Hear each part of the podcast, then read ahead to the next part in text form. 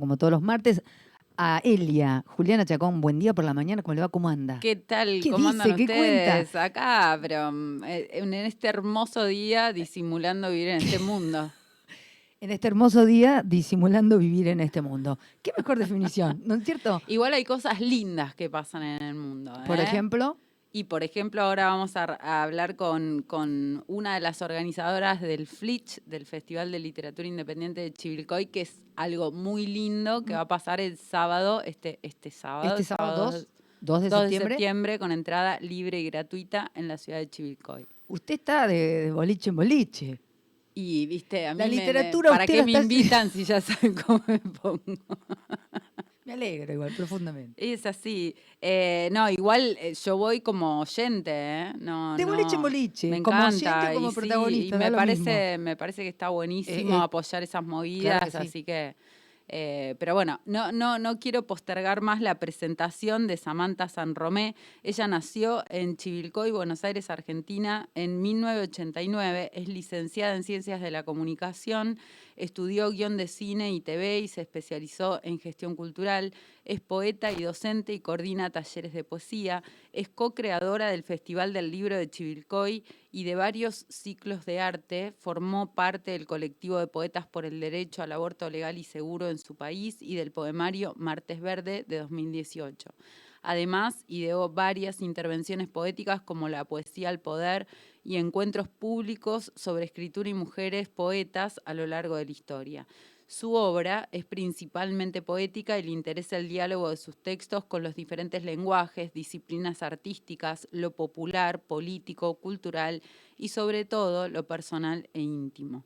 En ese sentido, trabaja sobre su propia autoficción. Su libro, El cielo de los exnovios, puede escucharse en las plataformas musicales. Publicó Permanente, Árbol Gordo en 2016, Ojalá el tiempo no fuera una prisión, El ojo de mármol en 2017, Todo lo que nos pasa de Hojas del Sur de 2017, El cielo de los exnovios por Hojas del Sur en 2020 y Kintsugi autogestivo en 2021 y Un lugar en el mundo por su estada en 2023. Hola Samantha, ¿cómo estás?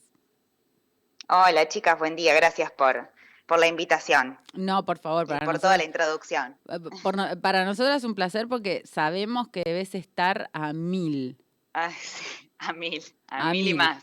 a Sí, mil sí. y un poco más. Contanos un poco. y vos, Juli, que el, el- eh, no, bueno, este año venís de oyente, pero fuiste parte de, Por de la supuesto, Flitch, sos- de hermoso. la comunidad Flitch, porque estuviste en la primera edición eh, el año pasado. Y hermosa movida, ¿no? Porque, bueno, viste, cuando es la primera edición uno mucho no sabe qué va a pasar. Y la verdad es que estuvo buenísimo. Eh, en aquel momento, en 2022, fuimos una banda de acá. Salimos como un montón. Este, pero bueno, e- es súper importante esto, ¿no? Eh, fomentar los, los lugares donde se genera comunidad en torno a la cultura, cosa que no está siendo fácil, ¿no? Sí, eh, tal cual. La Flitch eh, nació con esa idea, ¿no? De, de generar un espacio de, de encuentro, de vínculo, de, de relaciones, de intercambio entre todos los actores de, de la cultura, principalmente alrededor de- del libro, ¿no? Entonces hablamos del encuentro de editoriales, artistas, poetas, eh, referentes, ¿no? De la cultura nacional. Eh, y nuestra idea es eso, como con- convivir en un mismo espacio y que circulen ahí preguntas, reflexiones, ¿no? Que- y respuestas también sobre Y qué es la contame, ¿cómo. ¿cómo fue la, la charla, digamos, más íntima? Porque Para decir, che, lo hacemos, dale, le metemos, hacemos esto.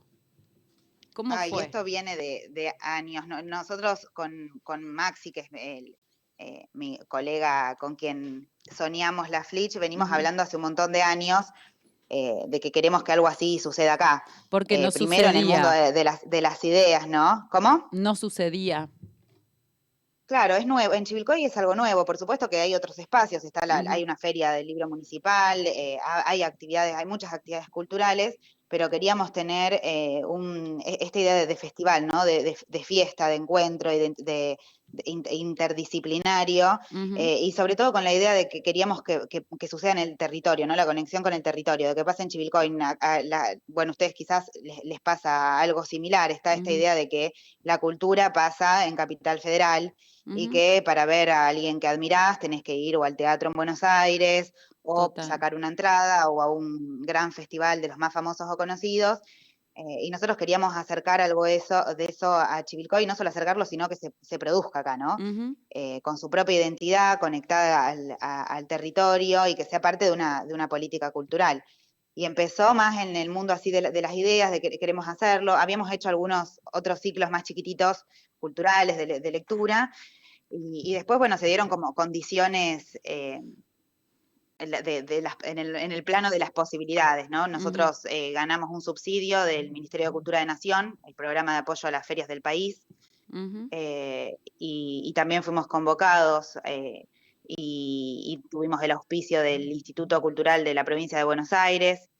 entonces, como también con ese impulso político y, y- y- y no que tomaba la- nuestro festival como una, una política cultural con esa voluntad, eh, es posible. Por ahí lo que le cuesta más a estos espacios es, bueno, ¿cómo lo financiamos? Tenemos todas estas ideas, eh, pero ¿cómo lo fin- financiamos? Y es como vos decís, hoy es un momento en el que pareciera que eh, todo lo cultural, la educación, la ciencia, lo, lo quieren desaparecer, ¿viste? Como si no fuera Está puesto en, importante. en cuestionamiento, ¿no? El acceso a claro. la cultura es una, es una de las cuestiones Claro.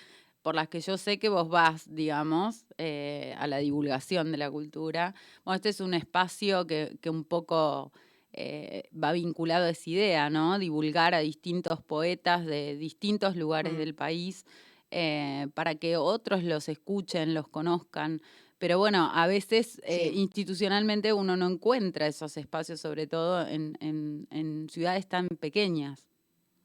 Claro, es- esa es la idea, generar que esto, que esto esté. Después vemos cómo, cómo sostenerlo en el tiempo, ¿no? Pero para nosotros esa segunda eh, edición significa eso, como la, bueno, el año pasado lo hicimos y este año lo sostuvimos, entonces ese, eso es para nosotros lo que de este año nos, nos emociona. la- hacer una, esto pasa a veces con los eventos culturales, que se hacen, hay grandes ideas, por ahí se hacen una vez y ya la segunda cuesta más, o, o- Claro. porque está, está esto de, de quién lo promueve, ¿no? Y el, el que se haga una segunda edición habla de algo, de algo que es un proyecto, no es solamente un evento, ¿no? Una, eh, algo de una vez, es un proyecto a, a largo plazo. Que está buenísimo. Bueno, contanos para, para después meternos más en tu propia escritura, ¿de qué se va a tratar este sábado? ¿Qué, qué, qué puede llegar a encontrar el público que vaya? ¿Cuánto sale la entrada? ¿A dónde van?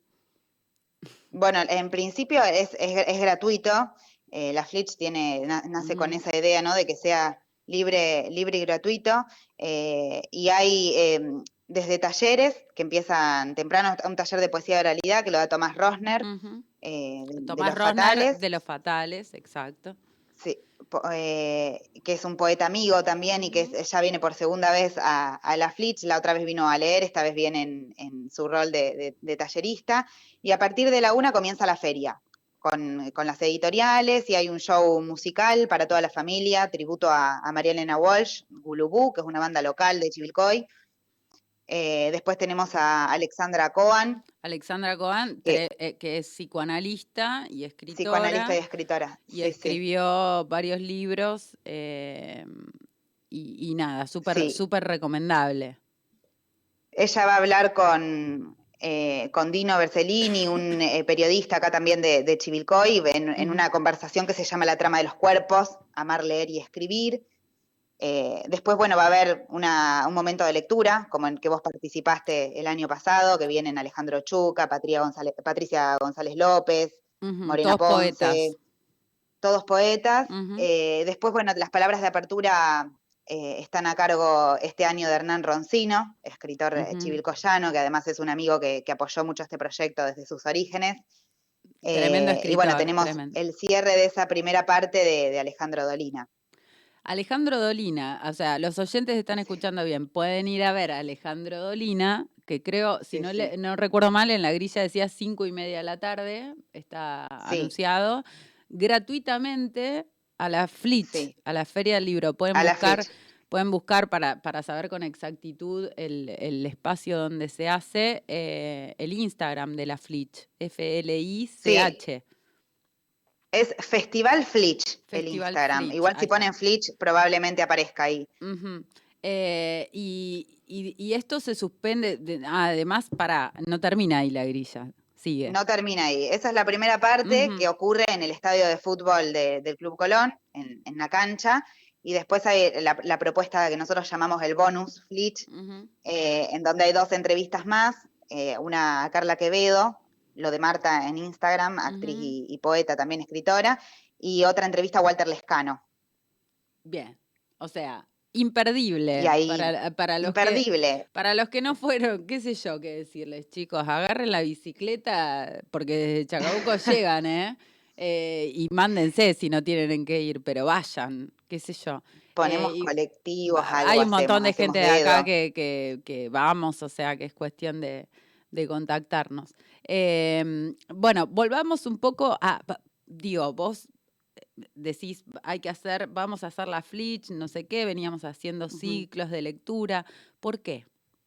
¿Por qué digo, qué, Por- qué- porque- qué- qué impronta personal, qué de tu vida, de, de- de- de lo íntimo que te pasa con la literatura, necesitó salir hacia ese lugar? Y yo creo que tiene que ver con, con lo colectivo, ¿no? Con entender que, que, que no es, eh, que, que el arte, la cultura, eh, no, no son espacios de la vida solitarios ni individuales, sino que la necesidad de, de- de encontrarse con los otros y de, intercambiar y, y que todo arte es una conversación, ¿no? Con la propia obra y con la de los demás.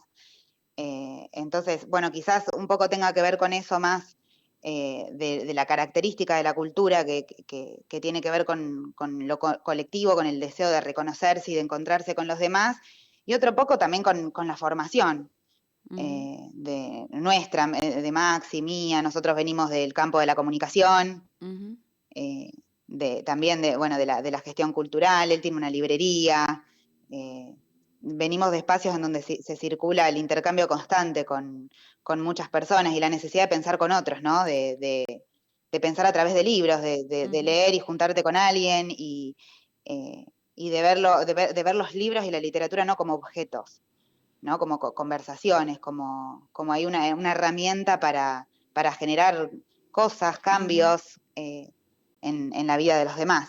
Samantha, ¿y Creo que cua- tiene que ver con cuándo- ¿Cuándo te diste, eh, digamos, cuándo reconoces si vos eh, fueras a toda tu historia personal, cuándo Ujú. reconoces que empezó esa, esa especie de conversación desde la literatura? Si vos tuvieras que reconocer alguna, algún, algún escenario donde de repente te- te- sentiste que había un otro con el que estabas conversando. Sí. Eh, y yo creo que es en, la- en la infancia, eh, donde está el, el- el germen. Eh, yo escribía, me- siempre digo que me reconozco más de, de- en, en la escritura, o sea, no más, sino primero que Ujú, aparece la escritura eh, antes que, que la lectura, en el recuerdo, pero porque mm, tenía algo como obsesivo de escribir en los diarios íntimos o escribir cartas o de, de expresarme. Eh, y me acuerdo que siempre era la que se ocupaba como de organizar, eh, no sé, de, hacer, eh, íbamos a la, a la colonia, yo era chica, ¿no? Íbamos a la colonia y organizábamos como una muestra para nuestros padres, toda idea de, de los chicos, ¿no? Como esto de, bueno, vamos a hacer algo colectivo entre todos. Pero, pero creo que viene de la infancia. Sí, es cierto que yo me crié también en una casa en donde había libros, mi- mis, mis papás escribían, no son ninguno de los dos poetas ni escritores, eh, Pero pero eso siempre estuvo presente, la referencia a libros, a, a artistas y todo, eh, pero creo que en, la, que, que en la infancia apareció esto de la conversación eh, con, con los libros y de, de quizás ir a buscar lo que, lo que me pasaba o, inte- o- o sentir la necesidad de pensar eh, a través de- del sentido que te, lo dan, que te dan las palabras, ¿no? Como de buscar en las letras de las canciones, eh, de buscar en, en algunos libros algo de lo, de lo propio. Eh, tiene que ver con ese deseo. Y, de- y desde ahí, desde esa primera infancia, ¿no? Donde había cartas, diarios, em, escrituras que se exponían en la colonia de vacaciones, ¿no? Sí, sí. Eh, de ahí a decir, bueno, sí, escribo, soy escritora. Mira, Es un tema, ¿no? Porque casi como que es un tema. ninguno Todavía lo es. ninguno decimos, sí, soy escritor, ¿viste? Como, Sí, porque, sí. porque hay todo un, también una cosa medio investida de, de, de, de elite eh, de la que todos queremos un poco Sí. salirnos. Pero cu- cuando eh, decís, "Mm, bueno, sí, voy a sacar mi primer poemario, mi primer libro. Eh, ¿Cómo Y me- yo cua- cuando me, cuando me fui a, a- a estudiar sin todavía, o sea, haciendo algunos talleres de poesía, escribiendo medio para mí, eh, hice guion de cine y televisión, siempre es, es- no, como no, todavía me, cos- me costaba reconocer que, por- que quizás lo que yo quiera hacer toda mi vida sea es- escribir poesía. En ese momento estaba en la búsqueda, ¿no? Bueno, voy, eh, no, no sé si voy a escribir poemas, voy a estudiar guion, ¿no? Que me sirve para en la escritura, por ahí hago el guion de una película. Eh, como todavía estaba ahí buscando, eh, un poco las, las redes sociales eh, funcionaron en mí como, yo antes escribía en blogs, y los blogs eran, vos se lo pasabas a, tu- a tus conocidos, eh, y yo y me leían algunas compañeras de la escuela, me acuerdo, o, o de otras escuelas, leían mi blog, esperaban las entradas. Yo también leía los blogs de otras, de otras personas, incluso algunas escritoras ahora contemporáneas, por ejemplo. Camila Fabri, yo leía su, su blog.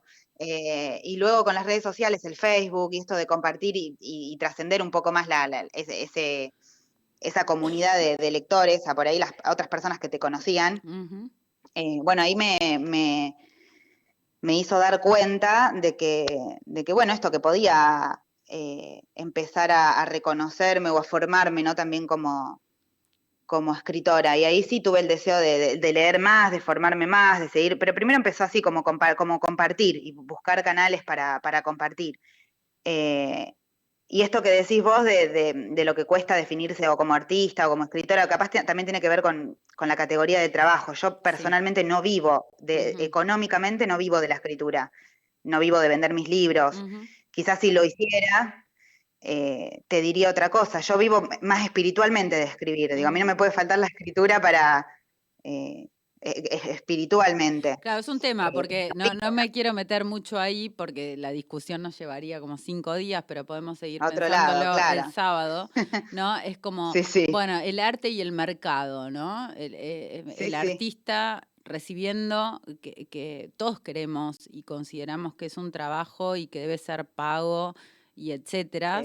Pero, pero a la vez depender eh, del ingreso monetario en relación a lo que se produce artísticamente es un tema a veces, ¿no? Porque podría ser muy limitante.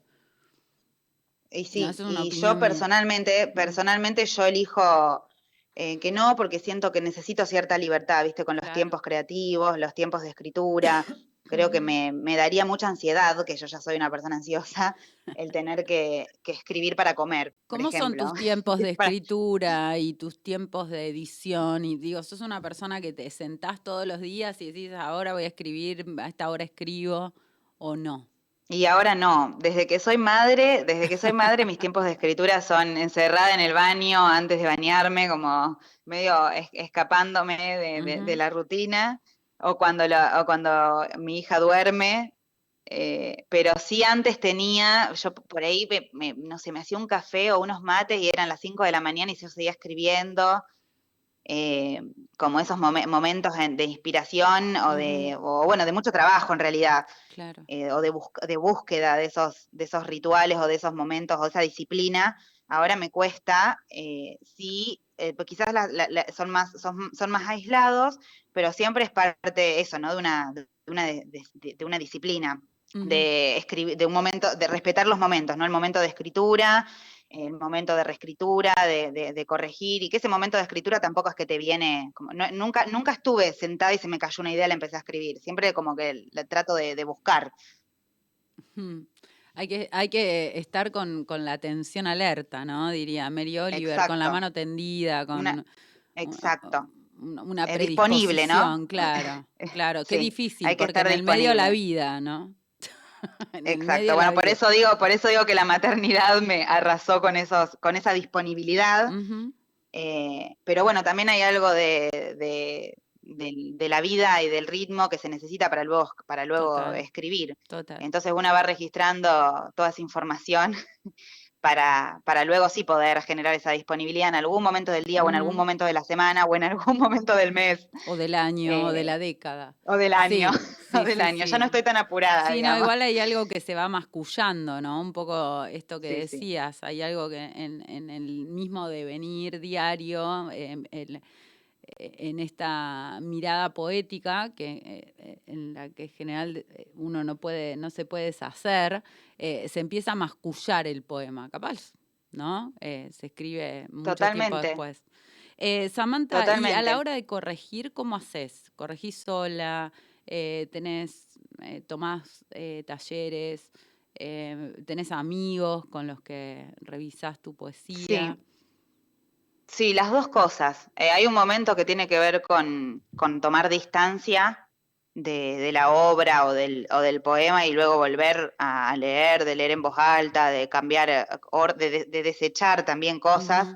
Y hay otro momento de, compartir con otros que siempre depende, a veces es una amiga, otras veces es una editora. No, no, he hecho todavía, tengo ganas para lo próximo que estoy escribiendo, pero no he hecho todavía clínica como eh, literaria, así, o, poética, pero sí en todos los, procesos de edición de libros siempre tuve ah, una e, editora y fui intercambiando con, con esa mirada eh, y siempre fue completamente útil y necesario ese momento, de la mirada del otro, de la propuesta del otro, eh, de qué resonaba, qué se podía mover, porque a veces uno, viste, el, mismo ojo todo el tiempo y además entran muchas cosas de la subjetividad. No lo ves, es tremendo. sí, ves, en, ves en otro, pero no ves lo propio, es tremendo. Exacto. Exacto. Y hay cosas que no se te pueden mover, ¿viste? Si no te las mueve otro, no se te pueden mover, porque están ahí por otros factores que tienen que ver con lo personal. Exacto. Eh, entre, entre el primer poemario permanente publicado en 2016 y Un lugar en el mundo de 2023, editado por Sudestada, ¿reconoces algunas permanencias en tu escritura, algunas cuestiones mm. que continúan o no? Qué linda pregunta, sí, sí, porque me, parece linda porque está ahí como el, nombre de lo, permanente, como si me hubiese sentenciado en el primer libro, me sentencié. Eh, pero sí, creo que está, eh, bueno, el amor siempre, el amor en su, en, su eh, amplitud, y atravesando esto de lo que hablábamos al principio, ¿no? La infancia, esas cosas que se, que se constituyen en, la infancia cuando uno es niña, niño, y, y la, familia, los orígenes, esas preguntas, algo del territorio, de la infancia y la poesía. Me parece que eso es lo que, lo que permanece. Lo que permanece aún hoy en tu poesía. Bueno, no, yo no quiero demorarme más porque quiero que conozcan los oyentes lo que, lo que escribís, así que si tenés ahí a mano para compartir con nosotros eh, la lectura de algunos de tus poemas, estaría buenísimo. Sí, tengo. Vamos a abrir, bueno, tengo algunos poemas del, último libro, que es Un lugar en el mundo, de, editado por, por su estada. Eh, ¿Dónde se consigue? ¿Se consigue todavía? Sí. Sí, sí, sí, porque el, libro salió hace poquito, en, mayo, junio, más o menos, y, bueno, lo pueden buscar, está, está en librerías, eh, si, la si en algunas librerías quizás de, ciudades no está, seguramente si lo encargan, eh, su estada lo, envía. Y bueno, y después también por la página.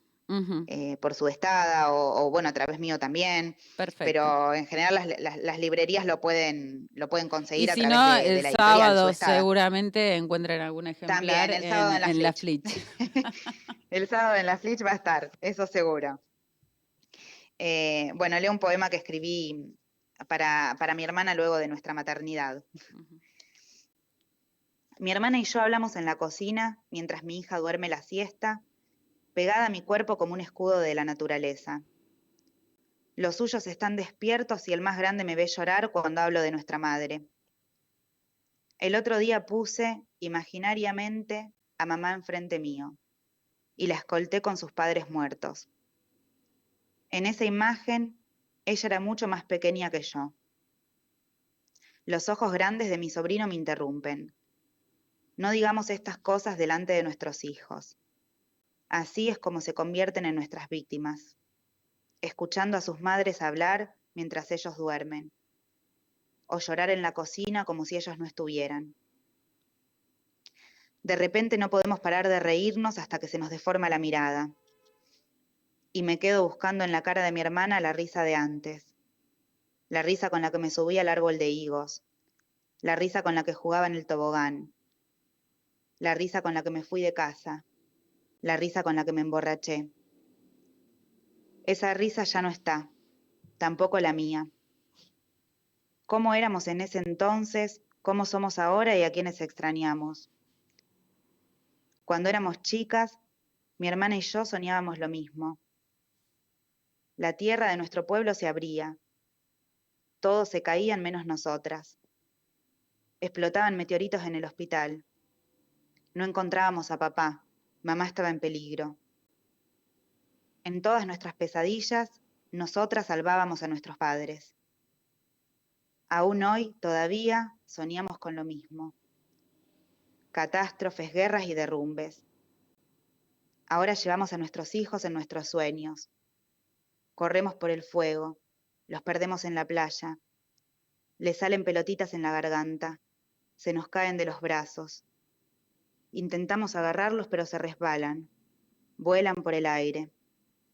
Son sus manos las que nos despiertan.